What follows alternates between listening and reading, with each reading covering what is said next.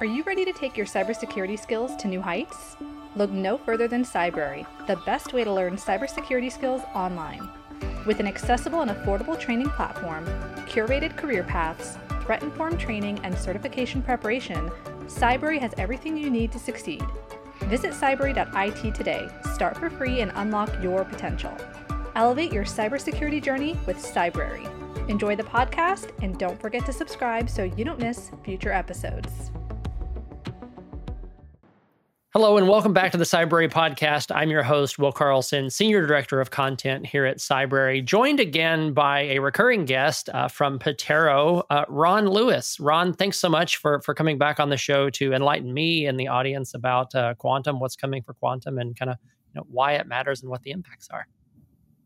Hey, grateful to be here. Well, thank you so much for uh, inviting me back. It's always nice to be invited back. that's, that's a good harbinger, right? Absolutely. Um, so, and, and, to that point, right? So we have, um, you know, we've already covered an episode talking about quantum and some of the initial thoughts. And does it really matter? What's the event horizon or timeline for the impact of quantums as a cybersecurity professional, and or specifically, I think leaders? Why should you care and be watching quantum now? And then how long in advance should you be planning? Um, so we dive into a lot more detail there. We won't reboil that ocean. Uh, go back and watch the first episode where Ron joined us from Patero. Um, and we're going to have a couple more episodes as well to dive even further into quantum. But you know, I think the topic for today is just really to point out one singular thing, and that's that quantum has as many or more acronyms as cybersecurity law and DoD in general, right, Ron?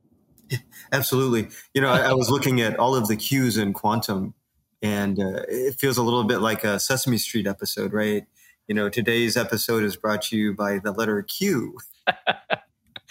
and the number's so big you can't even calculate, right? Yeah, there you go. That's right.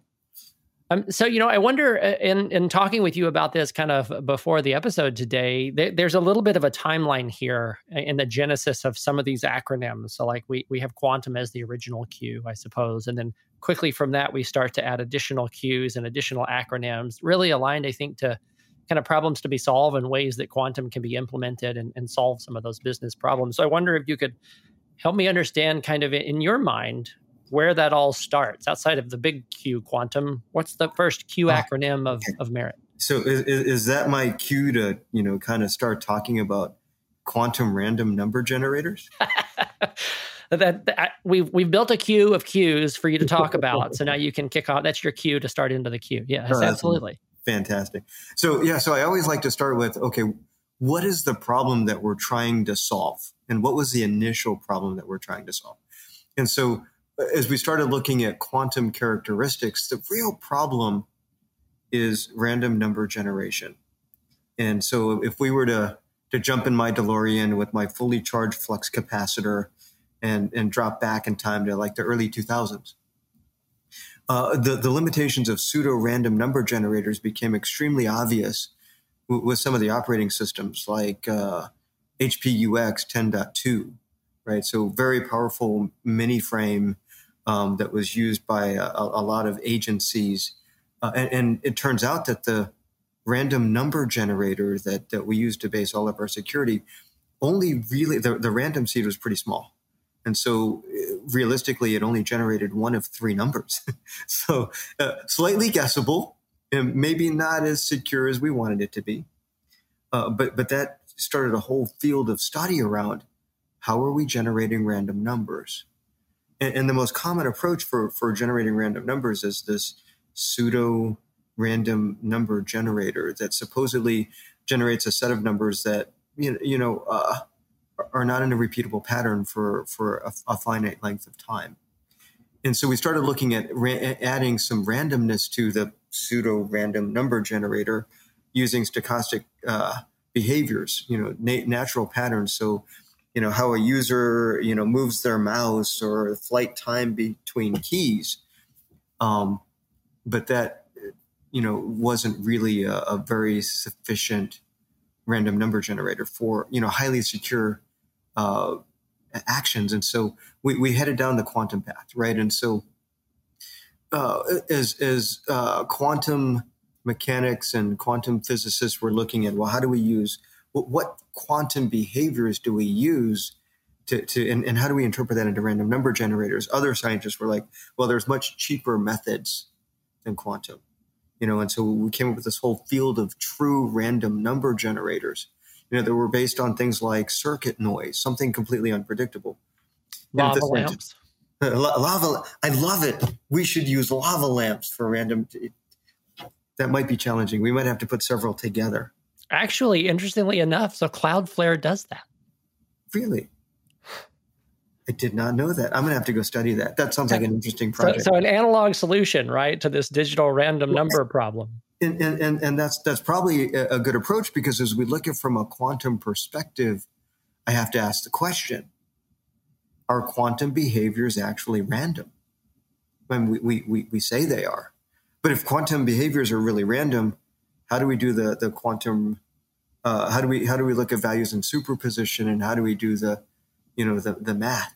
And so it's it's kind of an existential question, right? And so and I, and I have to go back to Lorenz law, right? And, and Lorenz's theory of chaos. You know, so, some folks call it the butterfly effect, that everything is is mathematically co- co- uh, able to be computed because of, of patterns.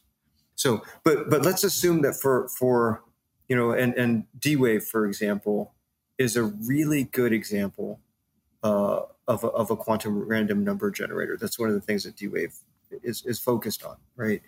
In uh, 2020, 2021, 2022. Um, and let's assume, you know, that those quantum random number generators are actually random. And I guess no, no discussion of quantum random number generators would be um, complete without, you know, I, I say let's move on, but but the next question is how do you verify that the random number is actually random? And that's one of the big problems that scientists are trying to solve with quantum random number generators. It's like how long before they actually start exhibiting a pattern?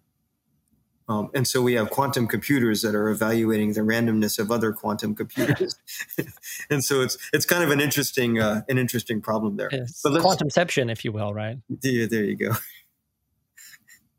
uh, quantum quantum computers are taking over. Um, but let's assume that quantum random number generators are random. That brings us to a whole nother set of problems. Well, it's like, okay, so we've got this quantum, you know, quantum generated random number, and we've used it to create a key. Now, how do we get the key distributed? And so we go back to the whole no encryption discussion would be complete without mentioning Bob, Alice, and Eve, right? And so Bob wants to uh, share a secret message with Alice. And so they have to do the secure key exchange. And that's what the whole quantum key distribution problem is all about, right? Is, is in quantum key distribution brings around a, a, a very interesting characteristic around uh, observation. Once someone eavesdrops on a quantum communication, that whole quantum communication is disrupted. Okay. So as a security guy, I go, hmm, sounds an awful lot like a, a great avenue for denial of service. It's like, I'm just going to start eavesdropping. Nothing can, you know, nothing can be communicated. Um, so very interesting problem.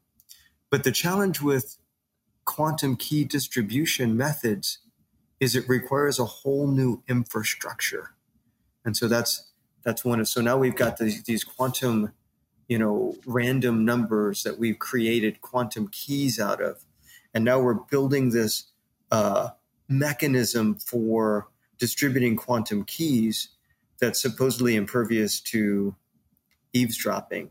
And so eve by nature is the eavesdropper and she's listening in on bob and alice's communication. And so bob and alice use this quantum key distribution mechanism. But the challenge with quantum key distribution um, is that it requires a very mature telecommunications infrastructure. So you've got to have, you know, and that's that's great news for, you know, the tele, telecom industry, right? So it's like, hmm, this is a great use for dark fiber. Um, so I wonder so, if you could allow me real quickly to kind of step back and make sure I'm I'm following and understand as far as you know the quantum random number generators, the QRNGs. Like that's important as we're talking about encryption generally because um, so many of the algorithms that that do encryption are fundamentally, no matter how complicated they are and, and what prime numbers or n number of prime numbers they're based on, it all originates from that first random number that kicks off that sequence. And when you've got a sample set of three options, you're still ultimately limiting the sample set. And so what we've had to do is make the encryption algorithms increasingly more complicated because of a lack of a random input, a true random input at the beginning. Is that is that an accurate way to characterize it, or would you get me back on the rails? So, so, so, so that is a very good way to characterize that. But keep in mind that if you're if if the key is based on a guessable random number, then your key is not secure. I, I think the um the the the statistical values of me guessing a number of three options accurate are probably pretty small, even though I'm a relatively simple person, right? Absolutely. So think of it like uh, teeth on a on a uh, on a physical key, right? And so, um, if and, and I think about some of the like my grandfather's house had one of those old timey keys that had square.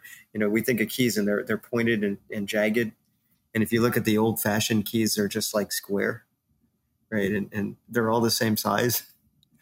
And so that that would be the difference between a you know a, a random number generator that is not statistically random. Think of you know it's a good it's a good physical representation. Yeah, and I wonder if, if to kind of defer to that analogy, right? If if um if we only have three options for pin positions in that lock, it doesn't matter how unpickable the lock actually is. You still only have to get three pins right. Yeah, absolutely. There you go. And that, you know, we could have a long discussion about entropy. Um, but that would like put every half half the listeners to sleep. now, thank you for letting me uh, uh kind of divert there and make sure that I was following along accurately. And you know, why is that true random number so important to yeah, and, and I think that I algorithms? Think that, and, and if I'm continuing to follow it, maybe that you know if the random numbers are truly random and they're big enough in and of themselves that some of the the song and dance that we do to come up with uh, encryption and decryption keys is a little bit moot because the number is random in and of itself and not guessable and to your point not even interceptable. Absolutely. And so then we get back to that whole you know i, I liken it to defense in depth right? And so the, the attributes of a good security solution you know starts you know the, the you know the first line of defense is the randomness of your uh, your key right? So if your key is guessable it's not secure right? And so and then the next is making sure from a defense in depth perspective making sure that you can exchange that key securely. And there's a bunch of different ways and a different bunch of different approaches and qkd is one. And i go back to the, the analogy we used in the first podcast you know, the, the Greeks came up with this great idea of, of stick and cloth. And they would take a, you know, a stick of varying lengths and varying thicknesses and they'd wrap it in cloth and write the message on that.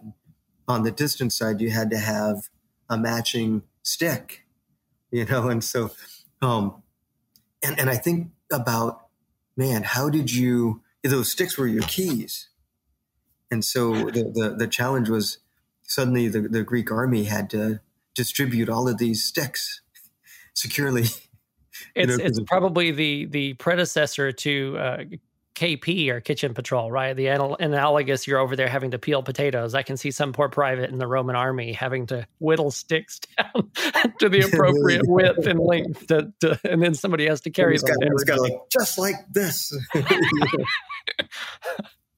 Um, and some of those challenges, right? The key key distribution that would be uh, the key distribution challenge, right? It's like, uh, okay, you got to get this guy on on whatever mode of transportation, and make sure that these sticks don't fall into enemy hands, right? So, um, and it's funny because once once the uh, uh, the Romans figured out how the Greeks were doing their encryption, it was just a matter of hey, let's keep trying sticks until we get the until we can read the read the message.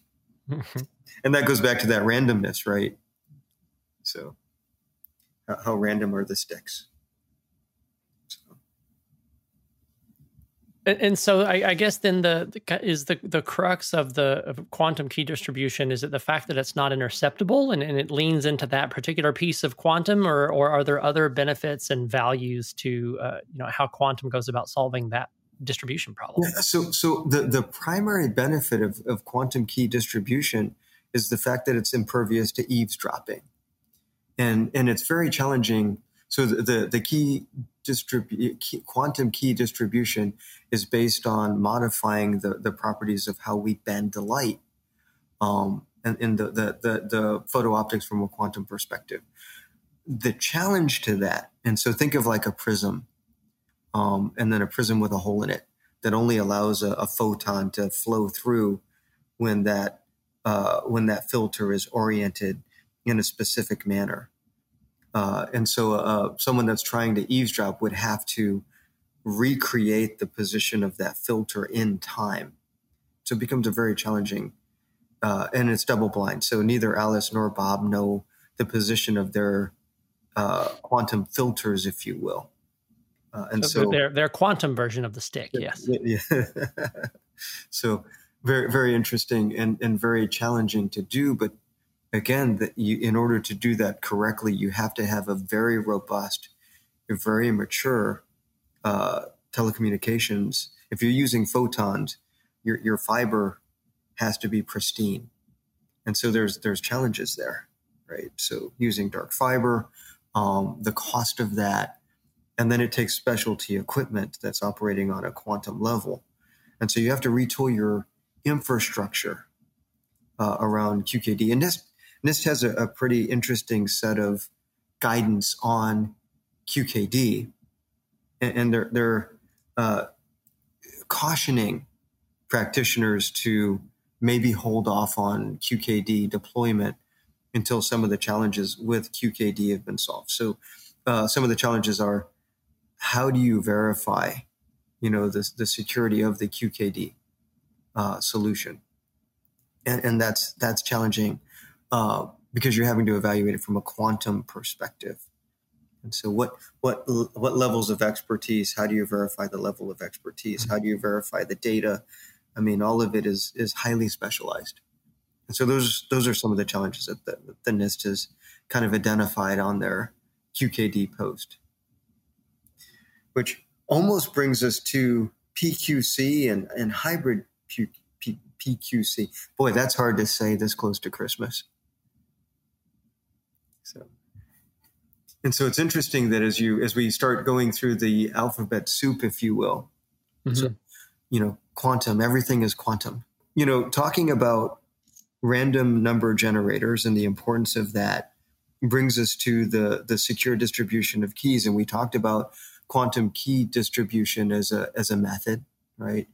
And, and we talked about you know uh, the uh, in, making you know QKD being difficult for eavesdropping. We talked a little bit about the NIST and you know the, the NIST uh, raising issues around um, verifying the security of the the QKD, and the NIST is kind of leaning towards this uh, post quantum cryptography, where where the idea is using specific algorithms uh, trad- that are more traditional encryption, but that are uh, very difficult to solve with quantum computers. Uh, and we, should probably talk a little bit about the D wave here, because um, I've seen uh, ideas around the D wave being able to uh, run Shor's uh, and potentially Grover's algorithm. I don't know that it can do that today, right? So the other interesting note is you know, we hear D Wave talked about as a, a quantum computer, but it's actually not a computer at all. Um, and, and those are fighting words, right?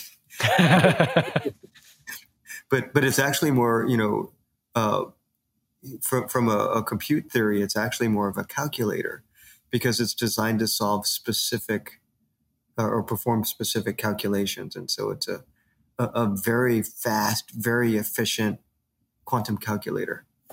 Uh, and so, and any quantum physicists watching the show today that want to voice their complaints, make sure to reach out to Ron Lewis at Patero directly. We'll include his. I'm, I'm totally kidding.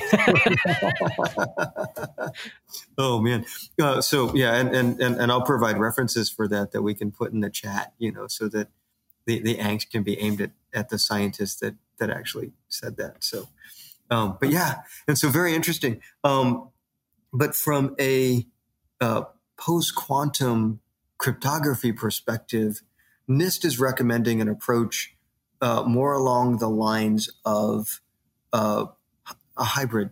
You know, so using you know, and and and today there's several algorithms that the NIST is looking at, right? So we started with seven. I think we're down to four now, um, and and Kyber, uh, CRYSTALS Kyber is is probably the most common, and we see that in the market today.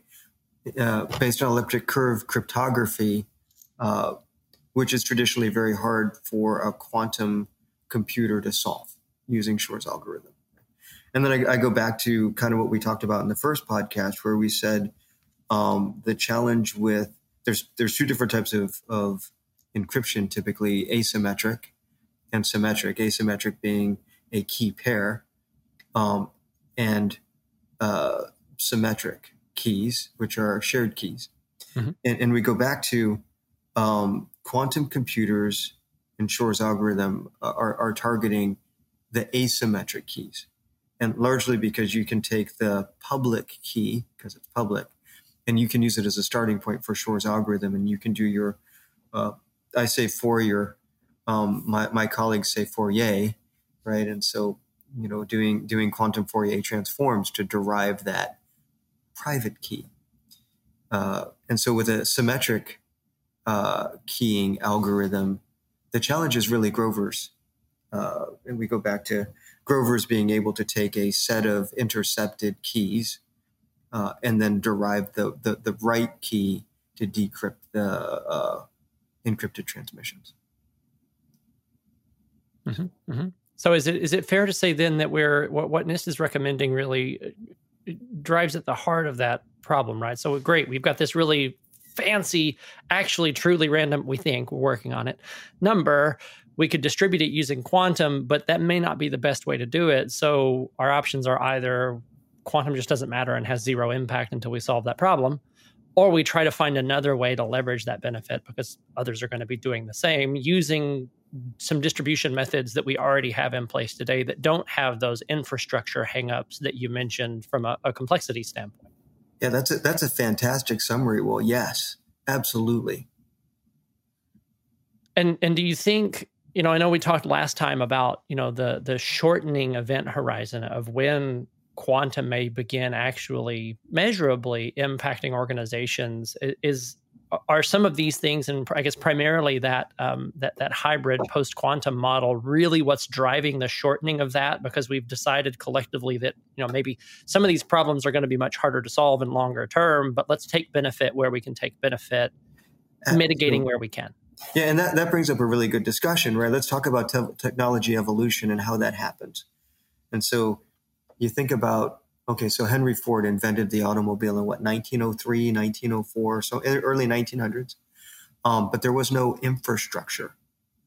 And, and interestingly enough, you know what what made way for the automobile wasn't roads, streetlights, and street signs, and all of that. But actually, it was, and it took 20 years, and it was a, a complete change of the way that we looked at consumer credit. And so you can thank Henry Ford for consumer credit, credit cards, credit card debt, all of that.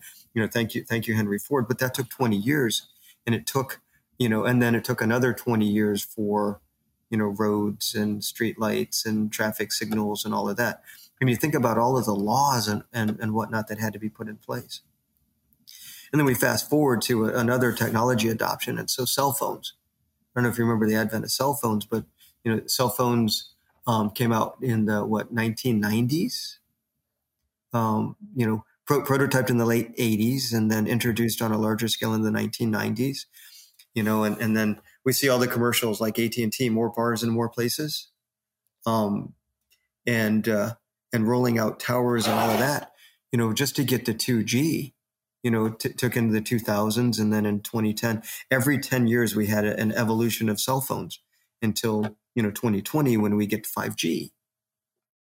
And it's interesting. I think we see that pattern happening in a lot of places, right? I, I, I am personally very interested in chicken or the egg problems like this. It's like, well, we don't have the infrastructure for it. I think electric electric vehicles are another really interesting one, right? So I think, you know, without there being a preponderance of electric vehicles on the street, we're probably not going to solve for a number of reasons the infrastructure problem that ultimately really supports them well. And if so then you just don't make electric vehicles. You just wait until the infrastructure supports, but then miraculously the infrastructure never comes around to support them in the first and, place. And so somebody's got to take that first step. Right. And so there seems to be this trend of there has to be a product in the market, a viable product in the market. And so I go back to, and so, uh, you know, the, the number one question that I get, and it's kind of interesting, is like, is quantum real? And, and, and, you know, they look at me and they, they, the expected answer is yes. right. And so I always go, no, it's not. It's not real. you know, and, and, and the look of shock, you know, and it's like, wait, what? What do you mean quantum's not real? No, quantum's not a thing, you know, and then, and then I caveat that, you know, realistically, quantum is not real in the sense that, you know, that is thought about today. It's like the, the, the thought of quantum is like, when's it going to pop out? You know when's it going to suddenly materialize and, and affect me? And it's like quantum isn't going to affect you like that right? So what we see is this slow and steady much like the cell phone you know how we you know bag phones. I don't know if you're old enough to remember oh, bag i phones. remember bag phones and car phones and car, yeah car absolutely. and you have a purse you know it's not a, it's a, it's a it's a, it's a man bag because it has a cell phone. And they were black leather. They were a really great accessory absolutely. Yeah and and and matched my shoes great. Uh, so you know and it's it's just amazing to me how quickly it, it seems like the cell phone technology evolved but it was like 10 years but it had to start with the bag phone right? And i love watching uh, some of the older movies from the 80s and you see these guys on these you know giant cell phones. The big motorola with the fixed antenna. Yes. you know and you pull the antenna out you know and you hold it to your it's like you know, and then and then you know, and look at what we have today. And this is a fairly large, older iPhone, right? So, um, not like the new, uh, uh, what is it, the Motorola flip phone? Yeah, you know, yeah, folding phones. Oh my gosh, it's come so far. I wonder here too if uh, you know, I think in the space and having talked to a number of cybersecurity professionals, and, and we talked about this in the last episode, there seems to be a pretty broad spectrum of people's belief about quantum and its impacts from people that just trivially trivially don't care or don't think it's going to show up to those that are you know the word we used in the last episode was that we're chicken little uh, about it a little bit and they're just it's a harbinger of the end of the world here. And and i think some of what is a challenge for the people that i've talked with is that they just don't know what to consider as true. But what i'm kind of hearing from you is that in some ways it is a little bit of d all the above right? So quantum's not just going to pop out fully formed and ready to impact the world. And we haven't seen that across many technologies that impact us, if we're being realistic to the examples that we just gave. And yet, that doesn't mean that it's not going to have impact either. I mean, if you look at the progression from shoot all the way from pagers like as the the predecessor of predecessors to some of the infrastructure being in place to begin to support even the idea of something like the the phones that we carry around in our pockets today. Like it has to start somewhere. And i think what i'm hearing you say is that cybersecurity professionals pay attention because it is starting and it may look like a pager today and not a cell phone but it, it's happening and it's moving and it, it's not a dead thing. And all those things that you read could likely be true at the same time. And so what we have is we've got a bunch of different um, schools of thought that are flooding the market with quantum. Hence the uh, you know alphabet soup when we talk about quantum, and and what we're trying to do is quantify things in you know logical groupings of of of, of queues. you know, um, and there's no set standards yet, and so NIST is trying to tackle that and they're going, well, there's PQC, and there's probably five different approaches to just PQ, PQC alone. And PQC and being post quantum computing? Post quantum cryptography. Cryptography. Thank you. So post quantum cryptography. Um, and then you've got the two schools of thought, right? There's the the quantum key distribution, and then there's the traditional, you know, embellished for post quantum resiliency. And those are the two fundamental kind of buckets that the NIST has created. But we have all of these different companies that are, you know, Patero and American Binary, and you know, and, and it's it's funny because there's projects like Falcon and uh, uh. I mean, there's there's all of these folks that are entering the market with these unique ideas around how to do um, quantum resiliency and how to address the quantum threat. And there's there's really it's kind of interesting to watch uh, as the the market is so noisy right now. And then the NIST is trying to superimpose some standards. It's like, okay, it, it's either in this bucket or it's in this bucket. And there's several things to kind of look at um, as you start, you know, trying to figure out what the right solution is with all these cues. You know, yes, random number generator is incredibly important, but what about quantum ram- random number generator as a service? That's a thing.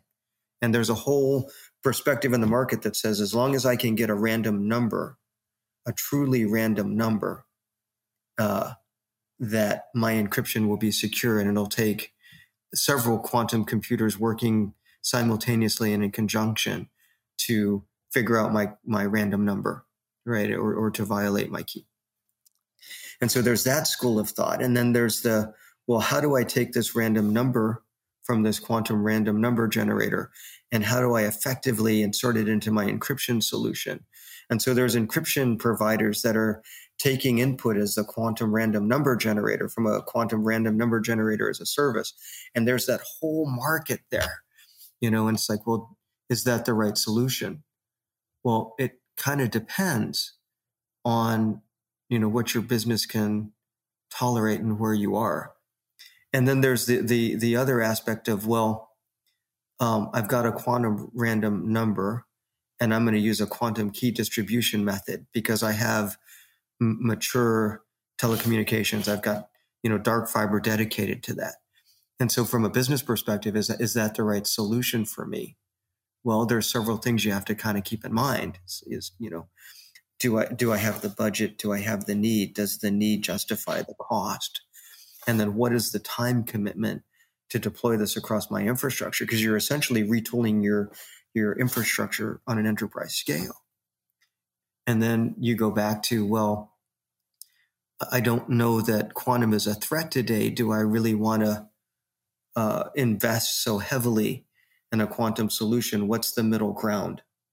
And so, and then you, you see all of the PQC solutions that are flooding the market today. And you have to ask yourself, well, how do we verify, you know, the, um, the security of the solution of the crypto algorithm. And then there's a whole bunch of other things that I that I always recommend that you look at, right? And so so um, having a very strong random key is fantastic, provided that you have enough compute you know, to negotiate the key and, and actually use the key. And then you have to start looking at, well, you know, latency. What is the impact of latency? You know, from a compute overhead perspective. And that's a pretty heavy penalty. Um, and then the other thing that I, I think you know you should look at from a business perspective is if you're using PQC, what's your network? What's your what's your um, tolerance for network disruption? Because your you know your network isn't always solid, and some of the challenges with traditional you know think about a VPN. What what happens if you, there's a blip in the wire, a blip in the signal? It's like um, please reconnect to your gateway. and it's it's so interesting to me, right? So so much of this goes back to I think what are uh, really business fundamentals and, and and organizations and primarily I think senior leaders knowing what it is that they're protecting, what it's worth spending to protect that information, and then what they're protecting it from. And I think you hit on a number of those things, right? Like we talked about a number of things, or you did that were you know you need to evaluate the net cost of these things and you know i know we goes without saying that you don't want to spend half a million dollars protecting a quarter of a million dollars of stuff. That just doesn't make any sense at all, or mitigating a quarter of a million dollar risk. So you have to right size the solution to the risk and the risk appetite of the organization. But I think you mentioned another one that was interesting to me, and that's, you know, what are you protecting against? So are you using and hoping that quantum, regardless of its implementation, protects you from conventional threats, or are you trying to use quantum to protect you from quantum threats? And how that shows up for an organization could be dramatically different. But at the end of the day, as a leader, as a cybersecurity professional, you need to know the answers to those questions before you even begin to pick any enabling tech to uh, align to those kind of organizational goals at large. Yeah, that and, and that's critical, right? I mean, you can't pick the right solution without understanding the requirements. And and it's funny because I see a lot of companies uh, security guys are really bad bad at this, right? Because it's like we must secure everything at any cost. Yes. and so you know, and, and that goes back to the Chicken Little discussion, right? It's like, um, but pragmatically, it's it's and and and I use this analogy of there's a house on the top of a hill, you know, and it's got to have something valuable in there because it, the, the, you know the the owner has put cameras everywhere, gates he has a, a, you know concertina wire around the top of the fence. He's got dogs, you know, and and you and, and alarm systems. And you break into the house and you get into a safe, and you open the safe, and what's in there is a cheeseburger. you know, it's like, and so it's like, why is he protecting this cheeseburger? You know, um, because it was important to him. But you know, you, you have to go back to you know, am I am I putting the right controls in place to, to, to, you know, to provide the right level of protection for what I'm protecting. And, and certain things, you know, and, and so that, that's the whole discussion about the steal now, decrypt later.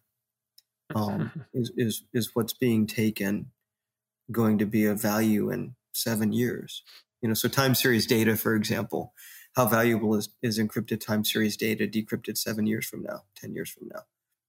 Uh, probably you know, probably not as valuable as a social security number, for example, that, that, that lasts what, you know, 40, 60, 80, 100 years.